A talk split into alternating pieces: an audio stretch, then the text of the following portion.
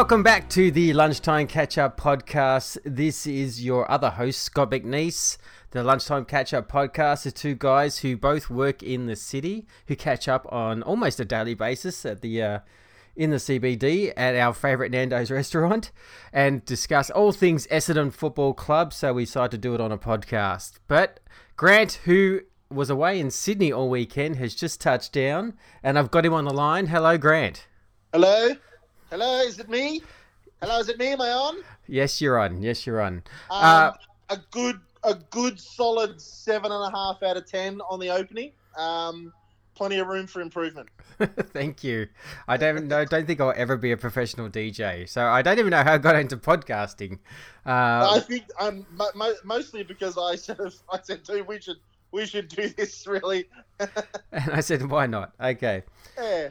So you were lucky enough to be away this week weekend, uh, and you've you've actually only had the chance to probably watch the game this afternoon. Uh, Yeah, it's I've about two and a half quarters of it.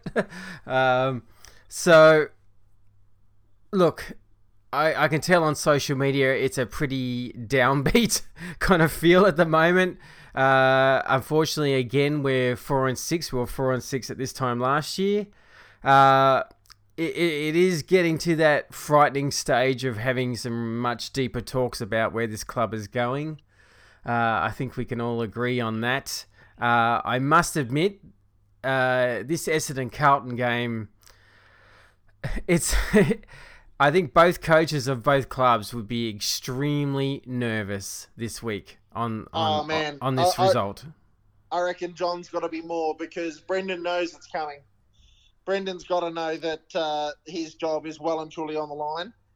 But uh, John Worsfold would be just quietly packing himself because, and this sort of goes for the theme of, of my attitude at the moment of where we are as a club because I was. I was sitting there kind of going, I'm watching the game, just going, it is the same thing every week. Every week we just we look structureless and structureless, and we we we just don't know what we're doing, and it's just individual pieces of brilliance that win us a game. I thought that would had something to do with the um, the club not gelling 100%, meaning we've had a lot of new players come to the club. We've had a lot of not a lot of time for those people to gel together as a team. But unfortunately, it's not about Dylan not knowing that Zaharakis likes to turn left as opposed to right, or bloody that with Dyson or anything. This is unfortunately, for whatever reason, and we're going to get into it tonight on the podcast, is why is the structure, or whatever the structure is, I couldn't name it if you actually asked me to, what is the structure of the club and why is it constantly breaking down? And that's So yeah, and that that's for me now comes into coaching. That's a fair point. And um, Terry Wallace last night uh, on the radio. Um, I mean, sometimes Terry, I don't always agree, but he, he, I had to actually agree with a lot he was saying, and he was speaking from a coaching point of view, uh, which he's got plenty of experience on. Um, and he look, his thoughts was that it was very evident that um, Essendon's structure, even though it might be set up at the start of the game, it it so easily breaks down when either pressure is applied or just uh, the opposition uh, counter attacked uh, with a tactic, uh, whether they want to block our halfback runners or anything like that. He mentioned how easily it is to break down Essendon's structure, uh, and he said it's a quite a considerable concern as far as a coaching group uh, and a, and a playing group. Uh, and he just mentioned the same thing as you did. He said, "Look, it's it's ending up just coming down to individuals. It's an individual team." And he goes, "You're gonna have that game where Waller kicks seven, and and you can have a string of moments of brilliance, and it might get you over the line, but it's completely unsustainable." Uh, as a football club, you have to actually have uh, whether that word is identity or structure or plan or whatever the word is, uh, we need to have a much more professional looking on field approach, uh, skill set, discipline uh, that is the Essendon football brand that suits the Essendon football players.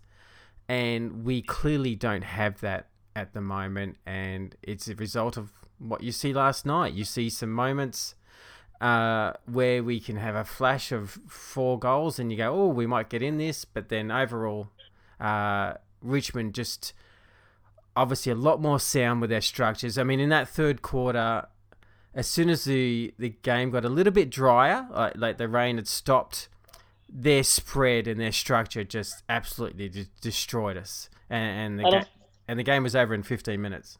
Yeah, mate. I, I, I was I watched the game just before, and I was listening to JB on Channel Seven and that sort of stuff. And I, the amount of times I heard him say, and I don't know whether or not he even realised he was saying it, but the amount of times I heard him say Richmond and structure in the same sentence, it's just it was clearly evident that even without the one of the better centre half backs of the last sort of ten years, um, and the All Australian centre half back in Rance, and their backline knows exactly what to do. Yeah, But I, exactly. I honestly couldn't tell you one. Well, I mean, uh, sorry, Hooker and, and Hurley and those guys, they look solid when they're near the ball, but still, there's no, there's no structure at Essendon. I, I, I can't. What are we? What is our game plan? Like, is it definable? Here's a question for you: Is it our game plan definable? Is it Pagan's paddock? Is it uh, chipping around like Hawthorn and maintaining control of the ball? Is it about what is it exactly? Well, uh, midweek, um, the you had a Essendon sort of video come out and they're doing a highlight of a play, and and that actually, in a weird way, went against what a lot of the coaches had been saying for the last year, and they and I think it was um, uh, they were talking about a game against Freo. And they're saying, well, this is how we wanted to play. We wanted our forwards to sort of go up high, and then turn around and we would beat them by by speed um, on the counter attack. So, in essence, kind of saying Pagan's paddock. Um, I just don't think that works. Like, I, I just, I don't think a modern. Why foot- do you need Pagan's paddock when you've got Stewart, McKernan, Daniher, Brown? You've got key position players. I, I don't, mate. If you if Orazio wants to run up and then run back onto the ball, then that's fine. But he should be running between Daniher and those guys. So this is again, I think, what we're going to get into a bit more is that players like Langford and players like Parrish and, and these guys who we talk about as not potentially coming on as well as we would have liked them. Mate, I'm starting to think it's not their fault because I'm starting to think that it's the coaching stuff. We're not starting. I'm officially on the this is not acceptable now. And again, like you you can sit there and, and John Worsfold can say after the game again that he knows the direction he wants to take the club. He knows when to, he knows this. He knows he said that for the last four weeks in a row. But when it comes down to it, they're losses. Yeah, well, and lost I- four of the last five, eh? So, Four of the last five, man. And I, I just, if that's the case, what the hell isn't working? As a as a as a coach, man, and and as a supporter, if you've just won four in a row and you just lost the fifth one, then as a coach you can come out and go, yeah, that, that, that didn't work today. We'll we'll get back onto the thinking about why that is the case, and that's all you need to say because you're four and one, right? yeah. But if you're if you're one and four, and as a supporter, you want to know what the hell's going on. You Well, want to know y- what yeah. that that they've identified it. We had a But- play. We had a play last night, um, where one of the few occasions we actually broke with a bit of speed right up the ground. We went straight up the middle. Uh, it ended up being a handball over to Ambrose. He was about eighty meters out. He naturally and instinctively would have made the right decision. Thought I'll play on here because I got some space. He's turned around, eighty meters out. Not one Essendon player is in front of him. And, and and there's two Richmond guys running towards him. And basically he's then had to try and sidestep to try and buy some time. What happens? He gets caught holding the ball, turnover. And and then it always frustrates people around me. Oh, Ambrose, Ambrose. Yeah, that is so not Paddy's fault. No, it is not. We have to have a structure where he turns around instinctively to get and keep the ball moving, and there has to be someone there. Like we we can have Pagans Paddock, but if we're moving it so fast from halfback to middle, where the forwards are still in the middle, it, it doesn't work. Like No, it doesn't. because Sada McKenna are really, really fast. So to get from half back to the center line for them is literally two and two to three seconds. Uh, it, it just doesn't. I, I don't. It's just some massive disconnect on how we play. Now, that's the first time I've actually heard him mentioned um, that, and I I actually wonder if that was specific to Fremantle to get across with their specific sort of uh, lion sort of game plan. Uh, because they've consistently said that our forwards are going up too high, and we know some backstories and players who've been disciplined on that. Um, uh, so I, I actually think that may have been for that game only. Uh, but it does beg the question why other players um,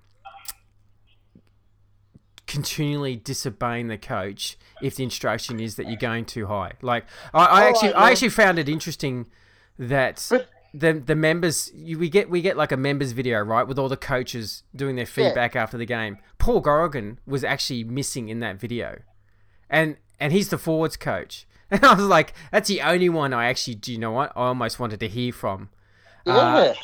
because why are our forwards going too far up the ground? Uh, and and it lends to the John Worsfold discussion, and I think it's going to be the first time in our podcast that we're going to discuss John Worsfold. But you know what? I'm going to tease. I'm going to say we're going to do it after the break. But it's probably the first time we have to go. You know, let's sit down and talk about John Worsfold, the coach, what our th- what we think is happening, and what are our views about our future. But I'll put that as a tease. yeah. All right, mate. See you after break.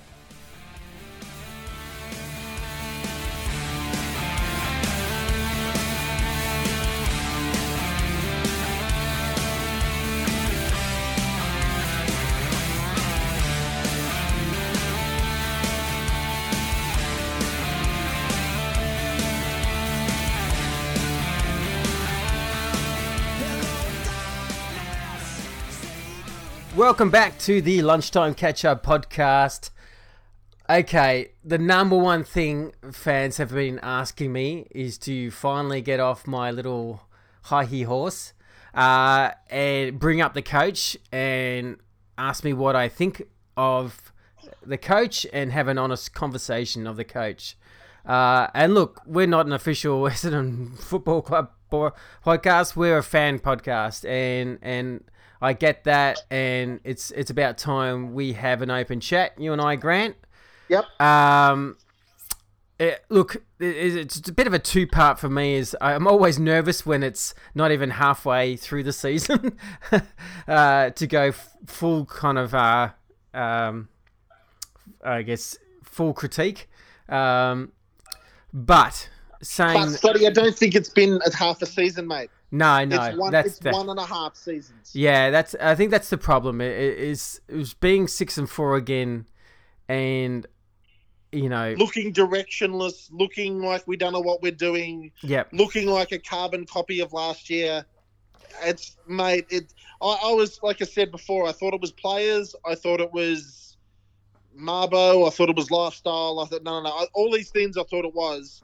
Um, but now, unfortunately, you come down to tin tanks on it, and it's it's the coaches, mate. Your coaches have to be better. Sorry, the players have to be better than what they are and yeah, they don't. They've, we've got enough talent out there that we can say that we don't have Carlton's list.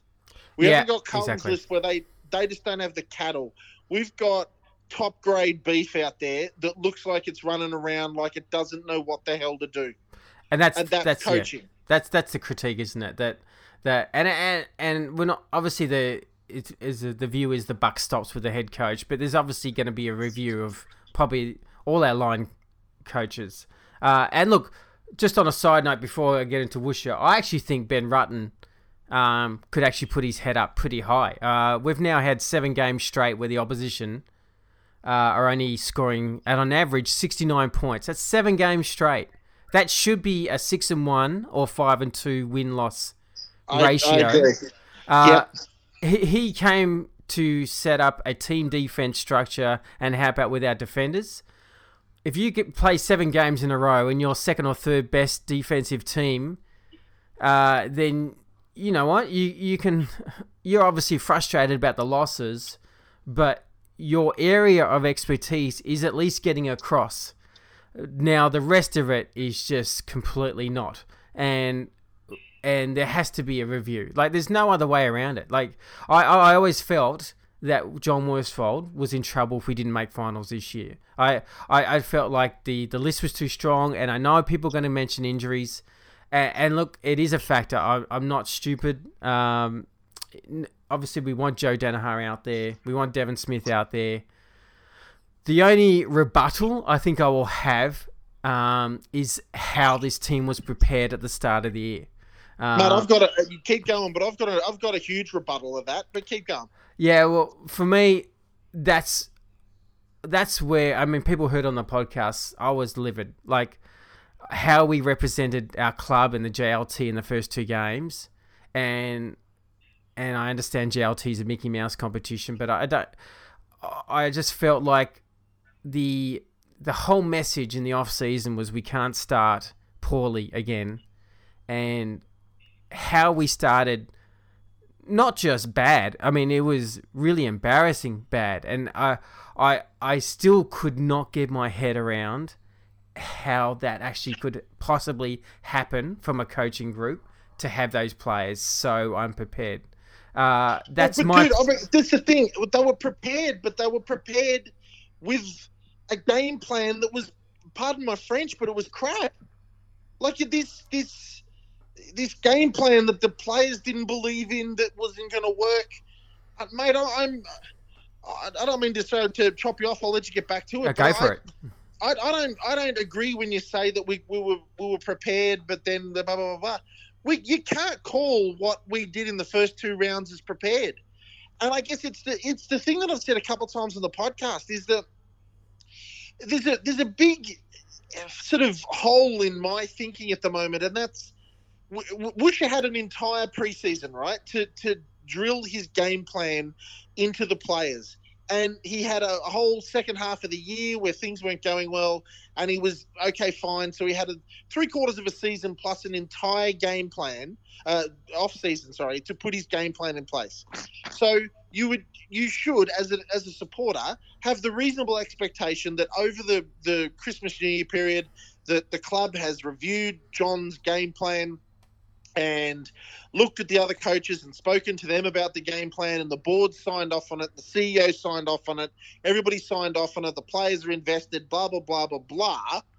And then we come out in game one and look rudderless and completely like we don't know what the hell we're doing in game two we do exactly the same thing and then we as a club just make a decision in game three to throw uh, three quarters of a year plus an entire preseason out the window just so why is nobody asking the question here as to why the head coach's game plan was abandoned two games into the season?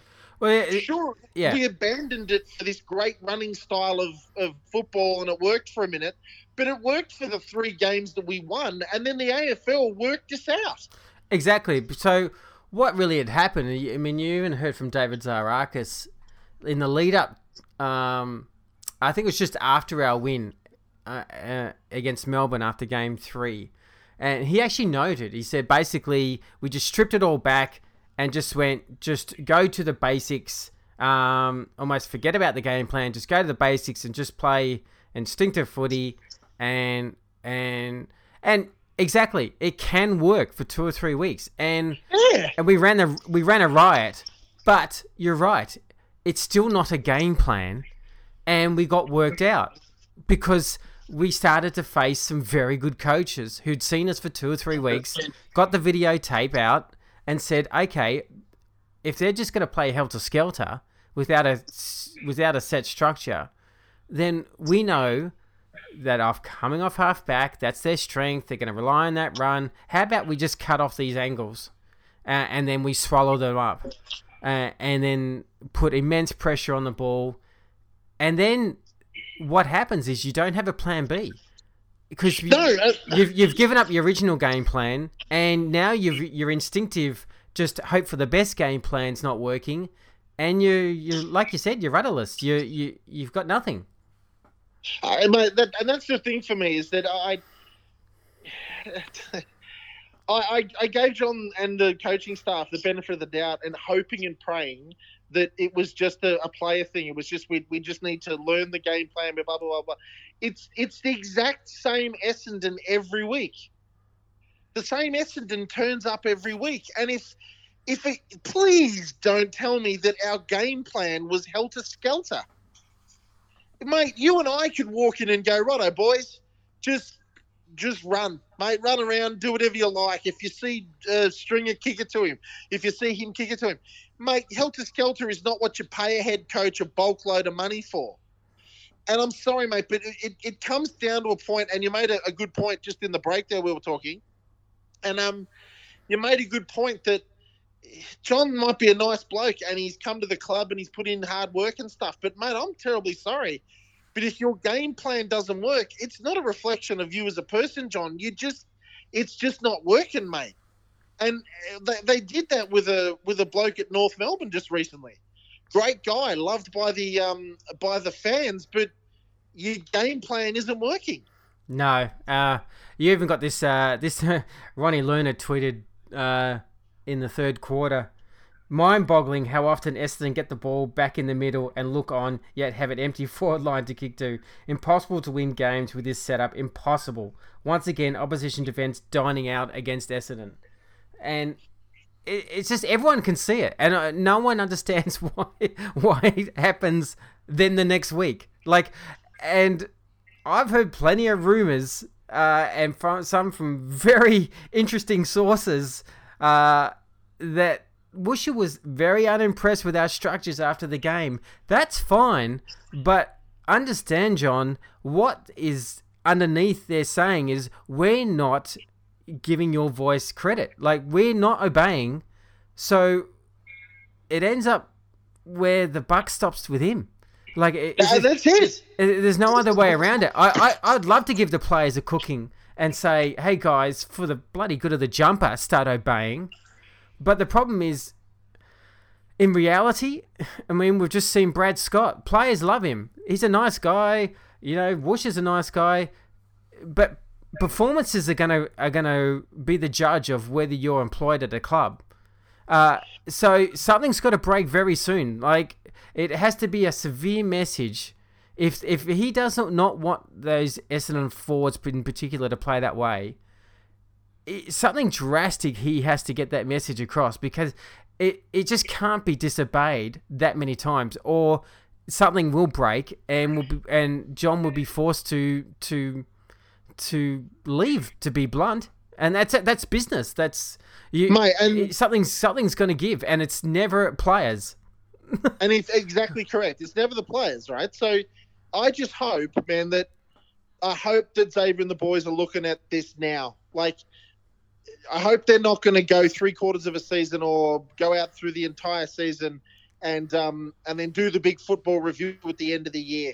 do I- you I do, do your review now Do it now. I, I, yeah It's happened at Collingwood. It's happened at other places. It's it, it's now commonplace to do the big football review, football club review, and get it done because I can't stand another season, man. I can't. I couldn't stand it. Like I, people have been saying that the club, um, like we, we just. Actually, no, it, it was us. I mean, we, we, we've been saying that, that we're playing sociable football and we're not professional enough. I don't know. I think I've, I'm, I'm well and truly on your side of the fence now, dude. When you sort of said that we're not ruthless enough, and I'm I'm sorry, man, but I, I can't I can't go through another season at this club just supporting the boys and then getting to um, getting to the end of September and going can't wait for New Year's uh, for the next year. Can't wait for next year because we've got Dylan Shiel and I can't wait. I can't wait. Man, I'm sick of it. I'm sick of this just coasting as a club.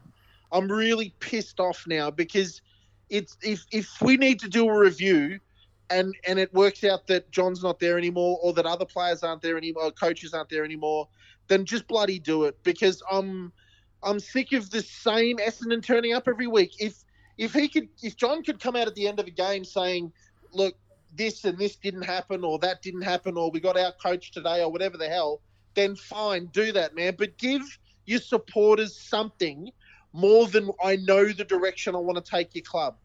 No, well, I, yeah, I mean, eh, it, see, I people will shoot me down for this, right? But if I'm the Essendon president tonight, I actually would be making a major statement. Like I, I, I think something's got to break. Like it could because things obviously internally are not right. So something's got to be shaken. Like uh, we in, we need a jolt. Um, the last time we had a bit of a jolt of major significance where we won, we had a really good true form was in, when Xavier did that tweet. Um, uh, and he highlighted his frustration about the the players not playing well and, and not representing the club well. And we won four the next five and, and totally changed around the season. But you you've got to you've got to have someone uh, like a Jeff Kennett sometimes, whether we like it or not, uh, that actually is not a back page of a paper and, and it, with a big title, not good enough. Yeah, it's got to you know people. I know their whole theory is keep it internal, keep it inside. We'll work it. We'll review it internally, but we're being so. We we've got this reputation of just being too nice, like we're we're, we're so much heavy emphasis on our marketing and our and our look and our inclusiveness and how we image ourselves. And they're all good things they're, right? they're all good things but it's so overbearing on on that emphasis of the club where uh, the ground roots and the heartbeat of a fan is pissed off because yeah, that's that's it because the whether we, they like it or not, they want to see the Essendon Football Club have success. That's the whole essence of a football club. That's that you you love cheering on a great team. You know, there's a there's a reason why you see videos constantly on all the Facebook groups and Essendon Facebook groups of Neil Daniher kicking a famous goal and uh, you know and, and the 84 last quarter grand final and and the 93 team and um, because they're great teams and we love the success and the ride of it we haven't done anything for almost 20 years. No mate and I I don't think we should feel bad about that as supporters either. I really don't. I think we will support the Essendon Football Club till the day and I, you and I take our last breath, right? I guarantee you that, and that's that should go without saying. But it shouldn't be. It shouldn't make me feel bad to want to feel like that I should see some success as well. No, it, it, it's not like we're some entitled. We demand success and all that sort of stuff it, you've you've got to show your fan base because it is a business and we're their stakeholders, and you've got to show your fan base that you are working professionally and ruthless enough to demand. Well, sorry, not the word demand, but to achieve success. I mean, that's that's how you know we're we're we're we're corporate guys how do our CEOs discuss things? Exactly right. It's, they're, they're, you know, ultimately, you get you, you get your perform. You get your monthly newsletter from your CEO, and I expect this, and I expect that, and we we want to achieve this, and we won't we won't be resting until we get this. And we don't have that message at the Essendon Football Club, where where look how well esports well, we is doing. Look at look, you know, these are all the things we're doing in the community, and I love that part because I'm a community guy. So I, I hate to say it, but the core heartbeat of a fan is on-field success. It what drives the whole unif- unity of a club. It, it, it's it's such a, a big essence of football is going to the game and understanding that your team has a good chance of winning on that day, um, seeing seeing your great players, and we as a club are just not representing that. We and we understand we do have some good players, and that's half the frustration. We've And done we've done our rebuild. We That's like, it. If we were if we were Carlton, I'd be going, yeah, well, yeah, good good luck for the next five to six years. But we're not, man. We we we did the hard yards. We we we retained the players after the the worst saga in AFL history. We we did all of the things that we needed to do. Xavier did his bit. He coughed up the dough to go and get Dylan Shiel. We, we Smith, Saad, Stringer. We've done. We've become this club of destination that they say. We've put on four incredible recruits. Excuse me, for incredible recruits, yeah, and it's not good enough that they're not performing. Because as, as a supporter, I don't think we should ever be uh, ever feel bad about the fact that I want to see some success. Because I, I guarantee you, the club and the players aren't there just to turn up each week and just put a game of footy on. yeah, They're and, there to win. there's no doubt they want. You know, I have no doubt the players want success. But the the hard conversation that has to happen is why aren't we getting it? And and it, and it has to be an honest conversation.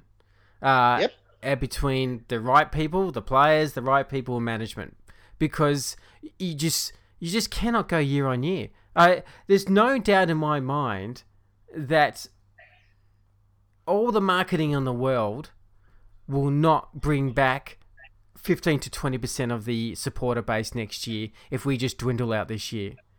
Because I 100% agree. because no matter if it's Collingwood, Hawthorn, or anyone, whenever they didn't have success or looked disinterested on the field or or just went totally away, naturally a percentage of the fans switched off.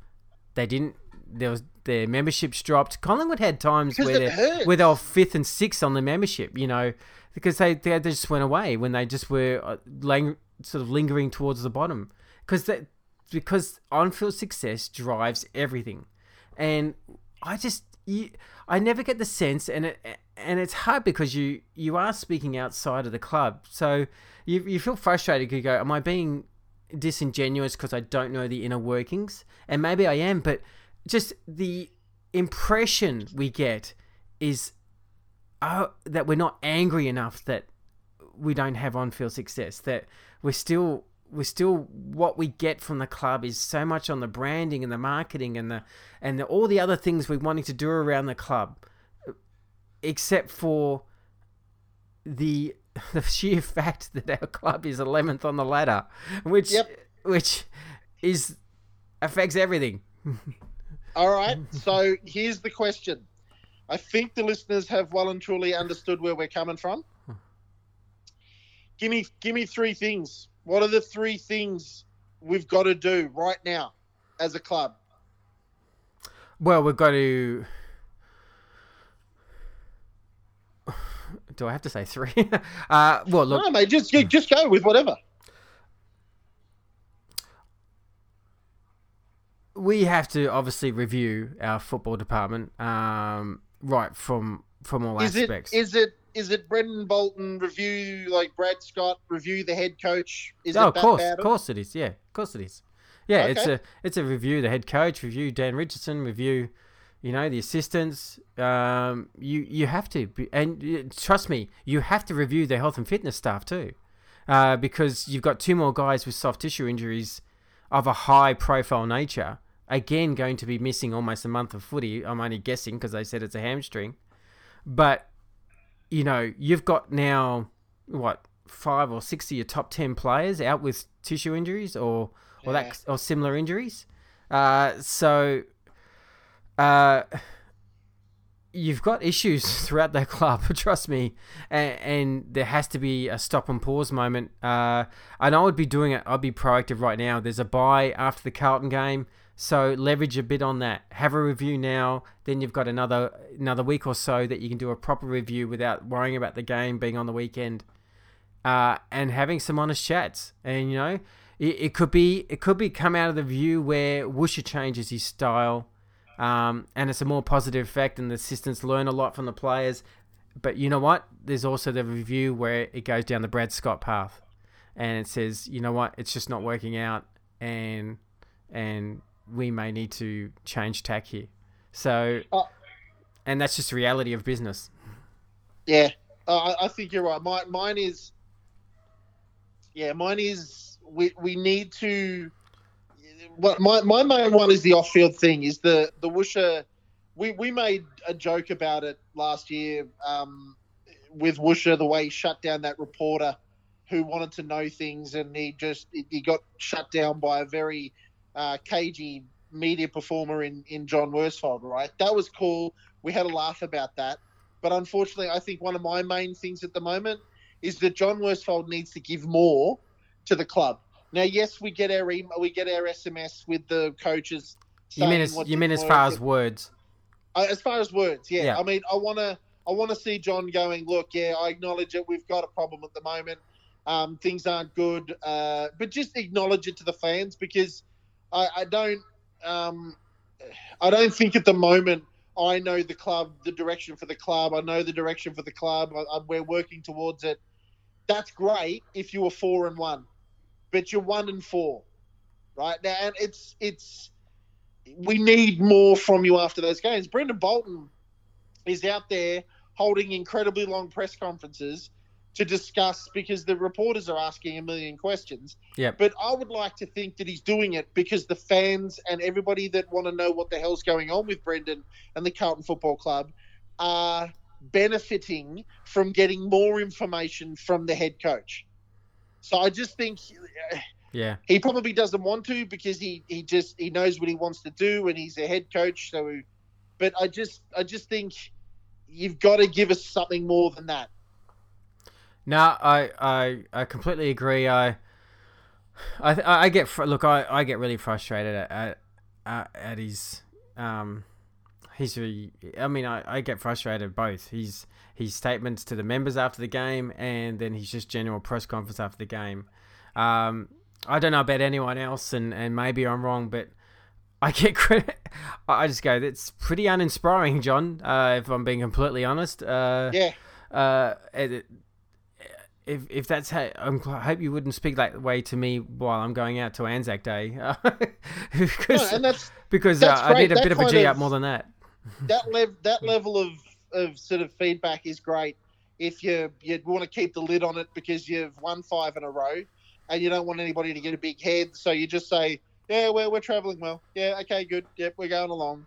But unfortunately john you've got a, supporters out here that for the second year in a row are in exactly the same spot and all we hear from you is that this is where you where you want us to be or you know the direction we should be. Yeah, we know the direction you should be too. But clearly it's not working. So what what are you doing about it, mate? Direction is north of the of the ladder where it is. exactly right. Like I just it, if just a just even just a I, I, I acknowledge this isn't good enough, and we're gonna uh, we're gonna relook in the break at how we do things, and we'll get back to you. Something Yeah. like that would be real helpful.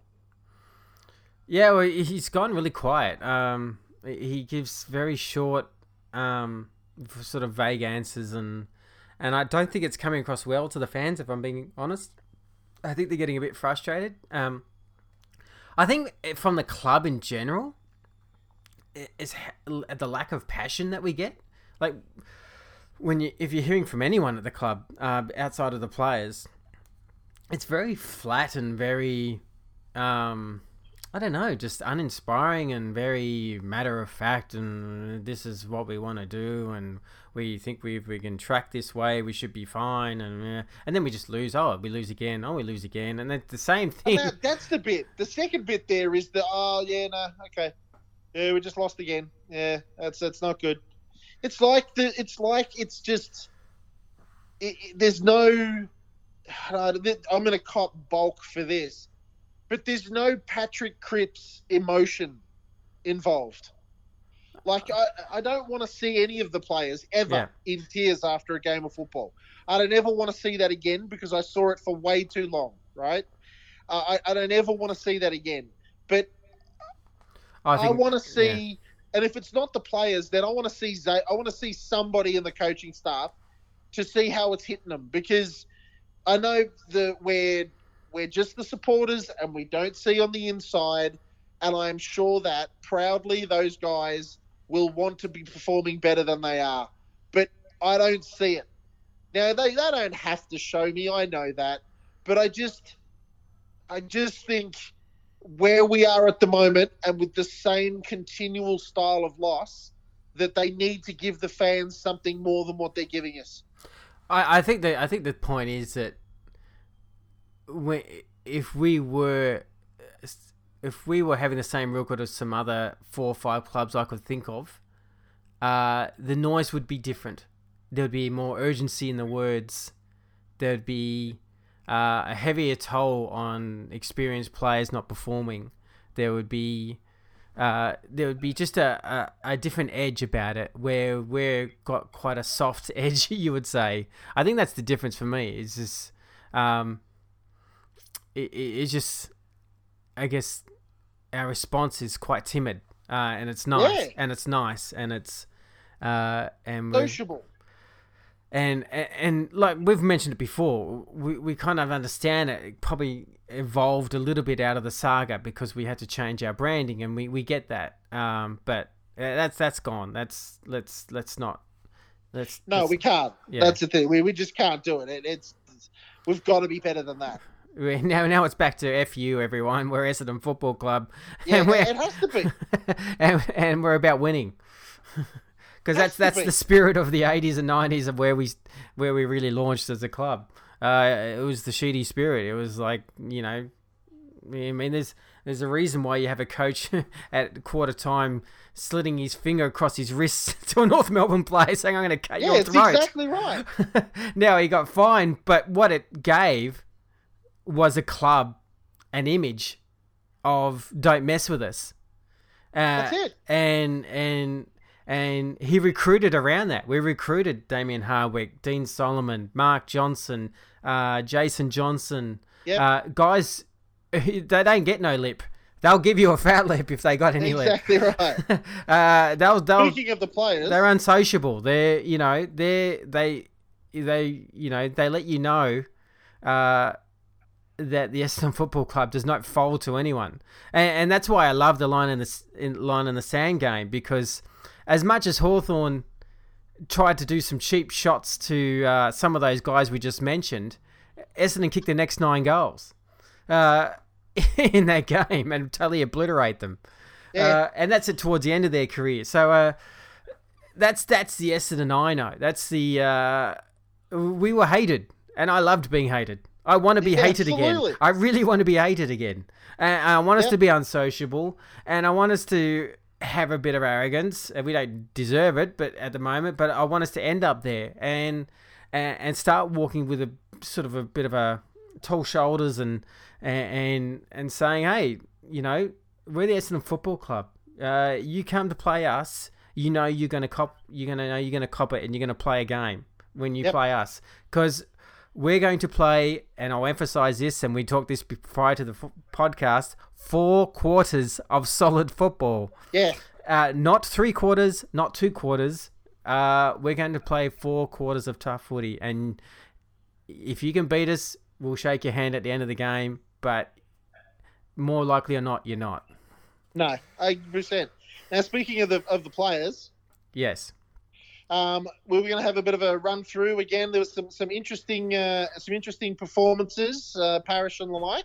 Yeah. Um, so let let's let's um we've done our intense intense uh, uh yeah. discussion on Essendon, and it had to happen, and it's happening. It's happening in the media. It's happening by everyone, and by all rights, it's probably happening internal at the club at the moment. But um, out of that game, uh what were the chances of, of having a 3 2 and 1 votes and Darcy Parish and, and Kyle Langford being in both of them?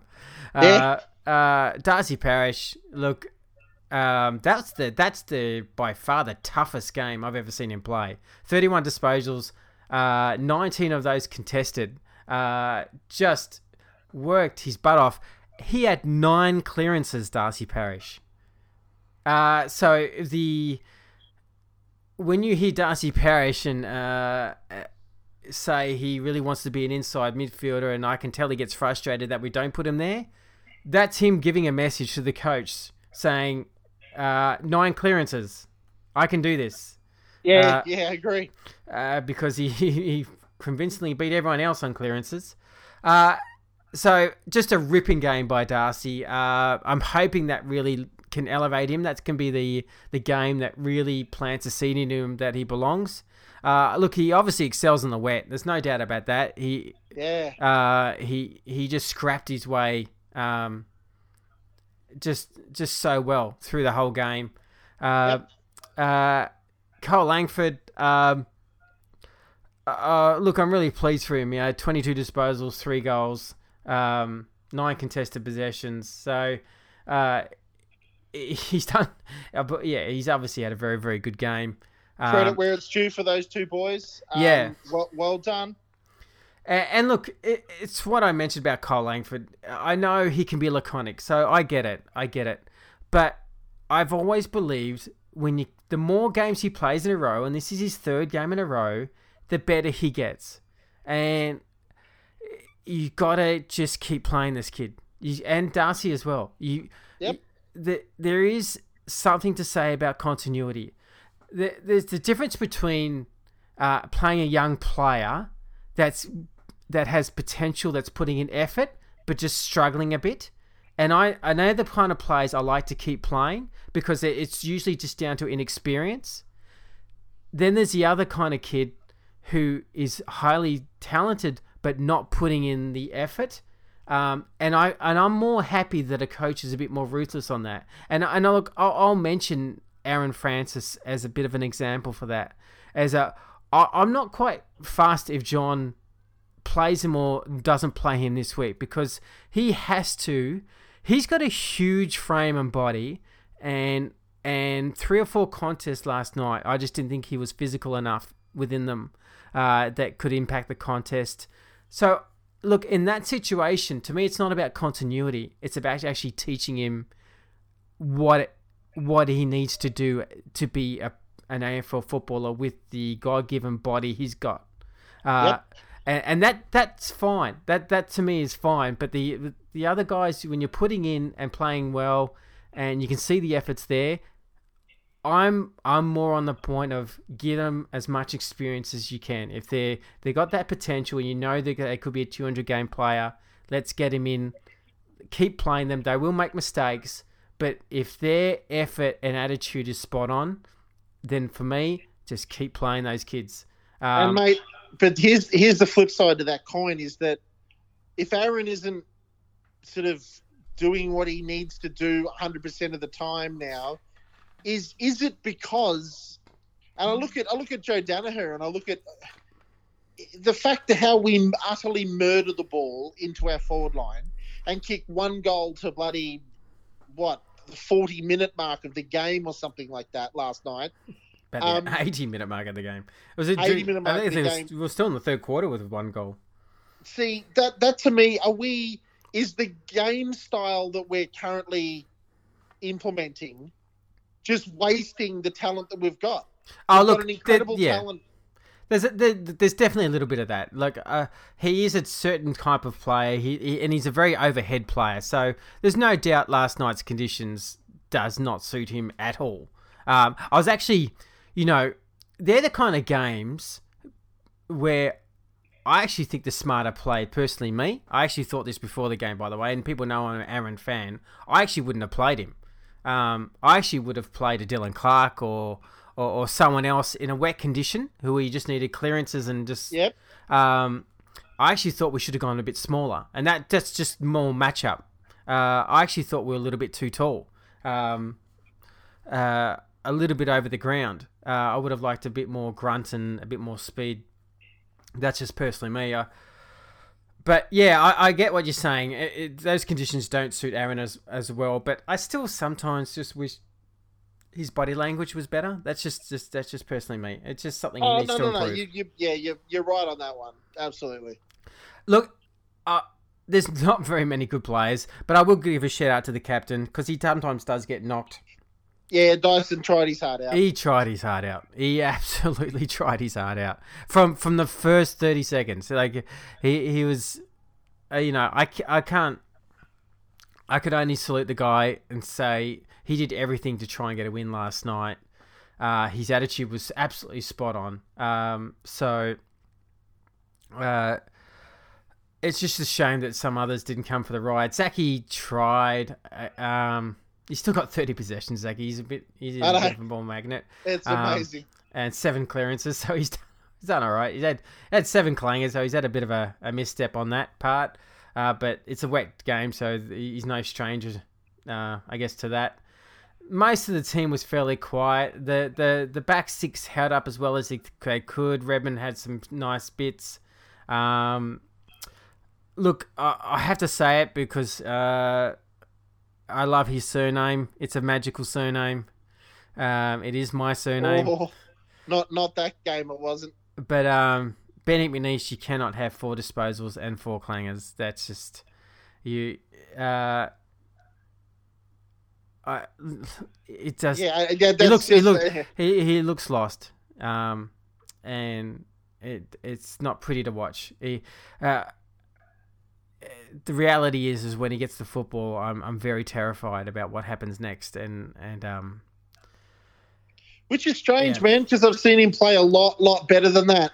It, it, do you know what it is? It is generally strange, and people might shake their head, but I reckon people who go to see the VFL and people who are like a little bit addicts like me and sometimes go to the preseason and everything like that, they'll understand this. Benny McNiece actually plays quite well.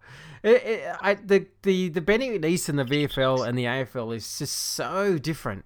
And I can't put my finger on it that other than just he, he just is a very good VFL player, but it's the only way I can think about it. Um, because it, he just cannot perform on the AFL stage. Excuse me. um, so um, I know that sounds really tough on the kid, but it's just it is what it is. I, I can only see what it. I can only say what I'm seeing. It's just it, it's not. I'm not seeing him step up to that level yet. Um, look, if he gets another chance, good luck to him. And uh, it's just frustrating because I see him play so much better football in the VFL. So I, I can't put my finger on it why there's such a big gap between the two. But um, uh, besides that, look, we're we're all a bit um. Everyone else was sort of just okay. Uh, I know if people felt like Bellchambers played well. Um, He should have. he, he kind of did and kind of didn't, but uh, he, he played well and he and he his physically was really good around the ground. But I, I'd still have to question why we lost on clearances because because the reading of the midfield to the ruckman. Um, it was strange. There was some amazing tap outs at some stages. I went, oh wow, this is working so well. But then you look at the clearances and and they're they're up at the end of the game, and you're like, what happened there? Like their ruckman was a third string ruckman who who looked didn't look good at all. Um, so very strange uh, to see that, uh, and I'm sure they'll have a discussion the midfield group with Skipworth during the week about why that happened. But uh, look, we've got a lot of learnings. I'm kind of wrapping it up. We're on 55 minutes, so. Uh, um, You know, you know, I, I was thinking about the the podcast, mate, and we've we've had this chat again at lunch. In that we we'd love to be giving you a bit more upbeat here on the podcast. We really would. Like, we it's not lost upon us that um, and it's not our nature. it's not our nature, man, and it's we'd love it to be more upbeat and a bit more sort of like it was in the past, but it, there's not much insights, mate. And the insights, this is the bit that bloody frustrates. the me. insights are the same ones we had last year. Exactly right, mate. It's the same thing each week. Like we just go, well, okay, we look structureless. We look like we were bombing into the forward line, and we all of these things are just the same stuff each week. Now we could go through the players more intimately and give you their complete stats and stuff, but that may bore you to snores. So. Yeah, it's a very hard. we even mentioned, you know, it's, it's not an easy podcast at the moment for the Essendon Football Club because it's it's like a, a bit broken record at the moment, and um, and you know we're, we're trying to find some little pockets of gold, and there is always is some, and but you know we always said this year was we are going to you know be as honest as all get out, so we, we wanted to make it uh, make it the most uh, podcast with integrity and, and honesty and, and keep it authentic as a fan fan Yeah. podcast. And so we're being honest. So we're just speaking out loud and what what's on our mind and what we're thinking. And some are going to agree and some are going to disagree. And and and we're happy to have those debates. And you're happy to go on our Facebook site and. And, and feel free to put any comments about what we've chatted about. Absolutely. What your please, gr- please what- talk to us. yeah, so we're more than open. We're very open guys. Um, but we wear our heart on our sleeve, and we're passionate fans, and and you know we just we just want some success, and we. We, we love the club and we want it to succeed and and, and it's just a concern because uh, uh, we're just not seeing us progress and we I just want can't see a just- road ahead. yeah I can't see a road ahead for us. we just want a light, um, just something as small as it is. Uh, Um, just want something to see. They go, okay, we can, we can, you know, we can go that way, and that that will, that will get us somewhere. But we're just, But yeah. Carlton this week, um, oh, oh my, we really, really, really should win that. Yeah, well, I mean, it's interesting, isn't it? I mean, look, the fact is that Shiel and Stringer and, and those guys, Carlton will be licking their lips because whether we like it or not, a lot of talent's now gone out of the club. Uh, so uh, Devon Smith, Shiel, Stringer, Daniher, Fantasia, I mean, that's some serious names. Uh, That's yeah. uh, so and class, which is even more frustrating. Um, so it's a big game for the club, and I, I'm hope we're on the right side of history. And this is the thing, mate. we- We've just been reasonably negative for the last sort of hour. Um, it is absolutely something we we're not something we want to do. But mate, again, I will say I hope the Bombers beat them by 150 points. exactly. Um, I hope that we we play well, and I hope that we get a win. I really seriously do for the players, but also because because we are a fan based podcast, and the fans and people that we talk to on the subject, we're hanging out for one, man. We really are. yeah, and look, uh, I'll just mention quickly our socials, and I just want to end with something. Um, uh, yeah, so you can catch us on the Facebook uh, Lunchtime Catch Up podcast Facebook group. Just you can join up and and interact with us. Uh, we're at the lunch, just lunch catch up at uh, on Twitter. Uh, thank you. We finally made it to a thousand followers, which is uh, which is full on, and uh, and we're so appreciative of it, and we hope that we give you some more exciting entertainment in the future. but look, everyone's feeling the same, so uh, I, I think people understand. You know, you lose four out of five. What are you What are you gonna say? Uh, And that's the thing is we don't want to throw the baby out with the bathwater. We don't Yeah. want to just be on here just going, "This is crap. I want him gone. I want everybody gone." I want. It's just it's it's not it's not how we do are. anybody yeah. any good. No. Um, and you can catch us on iTunes and Spotify. You can hear the show through all forms of media, um, even Google now. Uh, so, and even on Instagram, you can catch us. Um, the Lunchtime Catch Up podcast. Yep. Uh, final thoughts. It was the Dreamtime game. Uh, hearing Michael Long talk during the week, and especially on um, the front bar. Uh, the positive is that uh, a, player that represented the Essendon Football Club, Premiership player, has is one of the greatest Australians that I've ever ever encountered, and his passion for the country, for his his people, um, uh, the respect that he has on the whole AFL community. Um, as far as us two from the podcast, we just want to say a big thank you and how much we're appreciative of how you represent uh, Australia and the Essendon Football Club, Michael Long. Um, thank you for being such a great ambassador. Uh, uh, still always a great night, the Dreamtime game, and you've made it to what it is.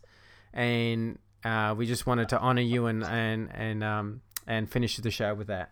And if any of the boys from the club are listening, or especially anybody from management are listening, or the coaching staff, Michael Long is one of the reasons why Scott and I feel so passionately passionately about the Essendon Football Club, um, and the reason why we're we're so just we're a bit worried about the club at the moment because people like Michael Long, we we grew up on Michael Long, we grew up on Tim Watson and Simon Madden and those guys the, the incredible Indigenous players specifically um, at this club. And they're the reason why we're this passionate about it. They're the reason why we're confused and a little bit worried about the club. So, absolutely, a Yeah. massive congratulations to all the Indigenous players um, in this round and every round. The, the the AFL would be a much, much, much worse place without the contribution of uh, of Indigenous players, current and past, and future for that matter. So, uh, a big congratulations to everyone that's played. Well said. Thanks, everyone. We actually went over an hour. We thought we'd only do about 20, 30 minutes. but, but I hope you enjoyed our ramble. Uh, look, we just, tonight was just a bit of open sharing, to be honest. It wasn't about being a professional podcast. We just wanted to openly share where our minds are at. Um, Thanks for listening, as always. Uh, we just genuinely appreciate it. And go Bombers, and let's hope for a big win. Oh man, I will. We'll talk to you guys next week. Catch you guys. Bye. Bye.